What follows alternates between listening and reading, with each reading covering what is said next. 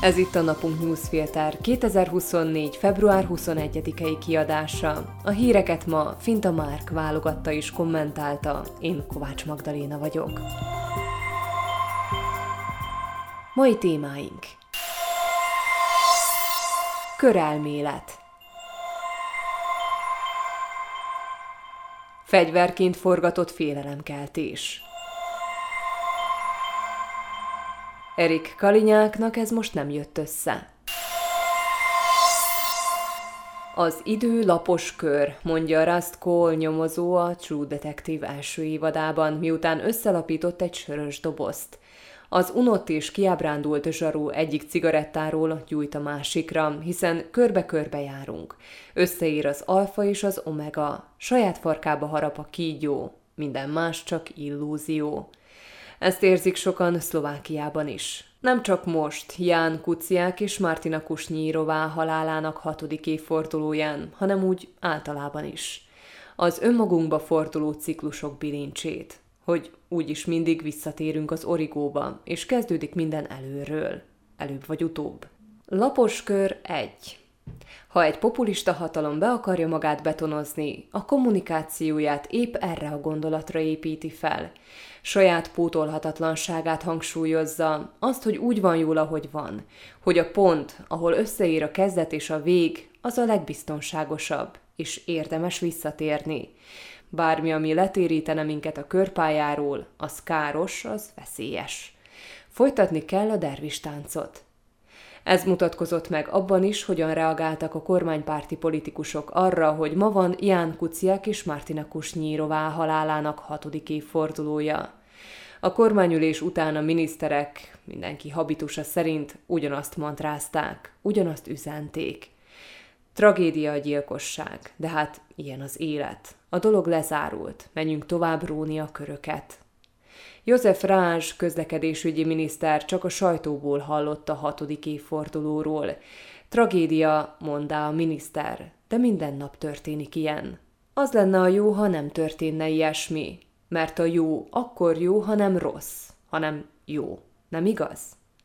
Matús Sutály Estok belügyminiszter is azt mondja, hogy minden jó. Mert bár rossz volt egy kis ideig, de jött Peter Pellegrini, és kormányfőként mindent helyre tett. A bűnösök szenvednek. Lapozzunk. Ladislav Kamenyicki pénzügyminiszter szerint minden jó, mert kivizsgálták a gyilkosságokat. Az nem jó, hogy ebből valaki politikát csinál. És egyébként is, mondta a jó miniszter, ebben az országban nem az újságírókat bántják, hanem a smert. A smer az igazi áldozat. Robert Fico pedig nem mond semmit. Szerinte is biztos minden úgy jó, ahogy van. Mondjuk ő a rendszerváltást sem vette észre annak idején. Lapos kör 2. Az idő egy lapos kör, mondja Rust Cole nyomozó, és összelapít egy sörös dobozt. De vannak, akik szerint téved. A lapos kört ő maga hozta létre azzal, hogy erővel összeroppantotta, kilapította a dobozt. Sokan inkább úgy gondolják, hogy az idő egy spirál. Felülről körnek tűnik, de oldalról nézve látjuk, hogy a végtelenbe vezet. És a dervis táncunk is ilyen benne. Valamerre tart, csak Rajtunk múlik, hogy fel vagy le. Így gondolja az a rengeteg ember, aki ma Jánra és Martinára emlékezik, a tiszta lelkekre, akik csak egy jó országban szerettek volna élni, és az igazságot keresték. Így gondolják a megemlékezők több mint 30 városban, akik gyertyát gyújtanak. És ezzel az üzenettel fogják bíztatni egymást, hogy nem szabad elengedni az igazságosabb világ ideáját. Így gondolja Zuzana Csaputová államfő is, aki azt mondja, a tisztességes ország utáni vágy ma is ugyanolyan erős és sürgető, mint 2018-ban, és reméli, mindent megteszünk azért, hogy ez a vágy beteljesedjen. És így gondolja, ennek az országnak minden tisztességes állampolgára, aki nem törődik bele a lapos kör elméletbe, és nem akar belenyugodni abba sem, hogy erőszakkal kárhoztatnának minket körbe-körbe futásra. Nem akarják, hogy a választott politikusok elbagatelizáljanak egy iszonyatos gyilkosságot, amit a hatalmi piramis rothadsága és a kiválasztottak kasztjának arroganciája tett lehetővé. Nem akarnak egy olyan világban élni, ahol az igazság leírásáért halál jár, legyen az ember bármennyire kicsi, éljen bármilyen eldugott helyen.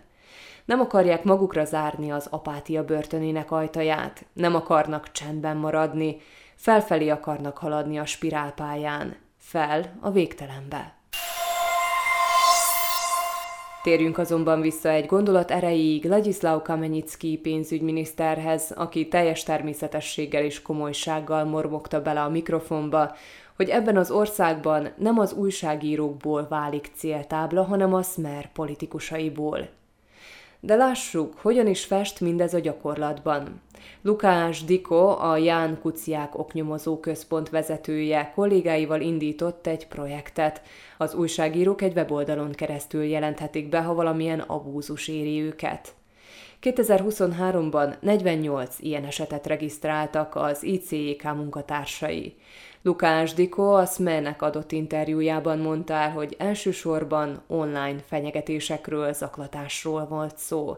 Sok támadás genézisénél politikusok álltak. Ha verbálisan rátámadtak egy újságíróra, a követői közül néhányan folytatták a dolgot. Emlékezzünk csak vissza, hogyan estek neki Marta Jancskárovának, az RTVS műsorvezetőinek a szmeresek, és hogyan kapott aztán halálos fenyegetéseket csak azért, mert nem kivételezett ficóékkal. De nem ő kapta az egyetlen halálos fenyegetést, mások is jártak így. Voltak olyanok is, akiket követtek, másokat meg is támadtak. Szerencsére ez Szlovákiában ritka. Egyenlőre. Az újságírók bátran kritizálhatók a munkájukért, nem tévedhetetlenek, nem az igazság birtokosai. A lényeg az, hogy ez a kritika konstruktív legyen és lényegi, és ha így van, az mindig célt ér. Csak hogy nem ez történik. Az újságírókat nem kritizálják, hanem megfélemlítik és el akarják hallgattatni. Az ICK felmérése szerint a 400 megkérdezett újságíró kétharmada kapott már valamilyen fenyegetést. Ezeknek a fenyegetéseknek a döntő többségét az újságírók simán csak tudomásul veszik. Törlik az e-mailt, bezárják a chat ablakot, esetleg megpróbálnak emberi párbeszédet kezdeményezni a fenyegetővel, de nem jelentik a dolgot sehol. Mert úgy gondolják, hogy ez az egész a munkájukhoz tartozik. Csak hogy ez nem igaz. Ez egyetlen kulturált társadalomban sem természetes és ebben az országban vannak olyan politikusok, akik fegyverként akarják felhasználni a félelmet ellenünk. De mi soha nem hallgatunk el. Tartozunk Ján Kuciáknak. Nem hallgatunk el akkor sem, ha háború van, már pedig a Smer és politikusai háborút hirdettek a mediális térért, még úgy is, hogy a sajtónak nem feladata háborúzni velük, és nem is fogja ezt tenni. Robert Fico azonban nagyon komolyan veszi mindezt, és nemrégiben csatasorba küldte leglelkesebb katonáját, Erik Kalinyákot. Kalinyák és ifjú társai az utóbbi időben azzal töltik az idejüket, hogy újságírókba kötnek bele. Így járt Martin M. Simecska kollégánk, aki ellen egy kijelentése miatt feljelentést tettek. De így járt Zuzana Kovácsics Honzelová is, akit kifejezetten aljas és sértő módon kezdtek támadni s Marian Lesko kommentátor is megjárta velük. Az ifjabbik Kalinyák egy kamerával kergette őt az éjszaka közepén, hogy felkérdezhesse, miért nem tetszett neki, hogy Lesko hazugnak nevezte őt. Kalinyák arra számíthatott, hogy Lesko nem veszi fel a kesztyűt, de felvette. A Startup portálnak pedig épp Jan Kuciak és Martina Kusnyírová halálának hatodik évfordulóján sikerült leültetnie őket egy vitára. A vita középpontjában az a hangfelvétel állt, mely a Smer szerint azt bizonyítja, hogy Andrei Repa és Mihály Súrek, a különleges ügyészség legkomolyabb korrupciós botrányokkal foglalkozó ügyészei, a náci titkos rendőrség módszereivel gyakorolnak nyomást a tanúkra. Ebben az esetben Marian Kucserkára a korrupció miatt tíz évre ítélt ex-rendőrre, aki felvételt készített róluk. Ezt a hangfelvételt a Smer véres kartként hordozta körbe néhány évvel ezelőtt, míg nem kiderült, hogy a felvétel, amit Ficóék bemutattak, manipulált volt, és ezt a rendőrség szakértői állapították meg. Erik Kalinyák azonban azt állította, hogy tartalmi manipuláció nem történt, ők csak felhangosították és tisztították a felvételt. S Lesko jobban teszi, ha bocsánatot kér azért, mert hazugnak nevezte őt. Kalinyák továbbra is állítja, hogy a rendőrség határozatában szó sem volt tartalmi manipulációról, Lesko pedig egy boomer, mert ezt valahogy nem képes megérteni. Lesko pedig továbbra is állítja, hogy a rendőrség megállapította ugyan, hogy a felvételt technikai eszközökkel érthetőbbé tették, de emellett azt is, hogy manipuláltak vele. Kalinyák pedig továbbra is hazug. A Smer ifjú titánja ezért be fogja perelni Leskot. Ez volt a várható forgatókönyv. Mégsem volt kár, hogy a Startup leültette a vita szereplőit a stúdióba. Amellett, hogy annyian voltak kíváncsiak a vitára, hogy még az oldal is összeomlott egy időre a túlterheltségtől, azt is megtudtuk, ég és föld a különbség a két fél vitakultúrája között. Az ifjabbik Kalinyák villámgyorsan igyekezett leereszkedő hangnemben sarokba szorítani Leskót. A saját közönségének játszott. Lesko azonban, bár látszott rajta, hogy nem kényelmes neki a helyzet, gyorsan átvette a kezdeményezést. Smik Kalinyák láthatóan bosszút akart állni Leskon, ellenfele nem csak a vita alapkérdésével foglalkozott, az egész helyzetet igyekezett kontextusba helyezni, és szembesíteni ellenfelét a szélesebb összefüggésekkel és tényekkel. Kalinyák eszköztára lassan kifogyott. A Smer mitológiában gyűlölt Daniel Lipschitz nevét például sokszor rántotta elő diadalittasan ütőkártyaként, olyan helyzetekben is, amikor annak semmi jelentősége nem volt. Leskó ugyanakkor rákérdezett nála olyan dolgokra is, hogy vajon miért kellene hitelesebbnek tartani Erik Kalinyák állításait bárki másénál, mikor épp a Smerről bizonyosodott be rengeteg esetben, hogy egyáltalán nem állt tőlük távol hangfelvételek manipulálása. Például a Ján Csurilláék lehallgatásából kiszivárgott felvételek, önkényes megvágása és átértelmezése. Erik Kalinyák tehát nem jött ki jól ebből a vitából, méghozzá azért, mert ez a műfaj nagyon nem áll hozzá közel. A hirtelen letámadás és a vitapartner nélküli megmondó emberség annál inkább.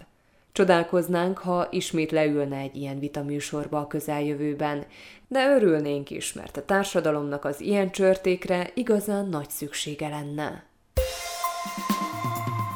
Hírek egy mondatban. Tibor Gáspár, a Smer képviselője délelőtt Stefan Harabin államfőjelöltel találkozott a parlament közelében. Harabin azonban cáfolta, hogy arról tárgyaltak volna, támogatná-e Peter Pellegrinit, a Klász államfőjelöltjét a második körben. Hogy miről beszélgetett Gaspárral, nem árulta el. Bár az EU lakossága továbbra is támogatja Ukrajnát, két évvel az orosz agresszió kirobbanása után már csak alig 10%-uk gondolja, hogy Kiev legyőzheti Oroszországot. Az Európai Külkapcsolati Tanács által rendelt kutatás válaszadóinak többsége szerint kompromisszumos megoldással ér véget a háború. Az önkormányzatoknak nem kell majd előre elküldeniük jóváhagyásra a közlekedési táblákat, amelyeket ki akarnak helyezni, közölte József Rázs közlekedésügyi miniszter. A tárcavezető engedett az önkormányzati érdekvédelmi szervezetek nyomásának, és új formában nyújtja be a törvényt véleményezési eljárásra. Három évet kapott szélsőséges bűncselekmények elkövetése miatt Sheila Smereková, aki azzal vált ismerté, hogy évekkel ezelőtt levizelte és felgyújtotta a Koránt. A védelem Smereková múltbeli pszichológiai traumáival kérte felmentését. A bíróság szerint azonban beszámítható volt, és tudta, mit követel. Tüntetésekkel fenyeget a közúti fuvarozók értekvédelmi szervezete a Cseszmad. A fuvarozók a gazdatüntetések folytatásaként tüntetnének, mert az Európai Bizottság szerintük figyelmen kívül hagyja tiltakozásukat az ukrán fuvarozók engedélyével kapcsolatban. A kormány visszavonta a bejelentő védelmi törvény módosítását a parlamentből, melyet gyorsított eljárásban akart elfogadtatni.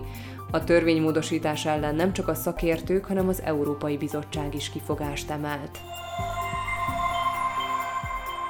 Ursula von der Leyen, az Európai Bizottság elnöke bírja az Európai Néppárt támogatását. Von der Leyen tehát a legnagyobb LP frakció támogatásával pályázhatja meg ismét az elnöki posztot. A mai napunk newsfilter híreit válogatta és kommentálta Finta Márk. Én Kovács Magdaléna vagyok, a Viszonthallásra holnap.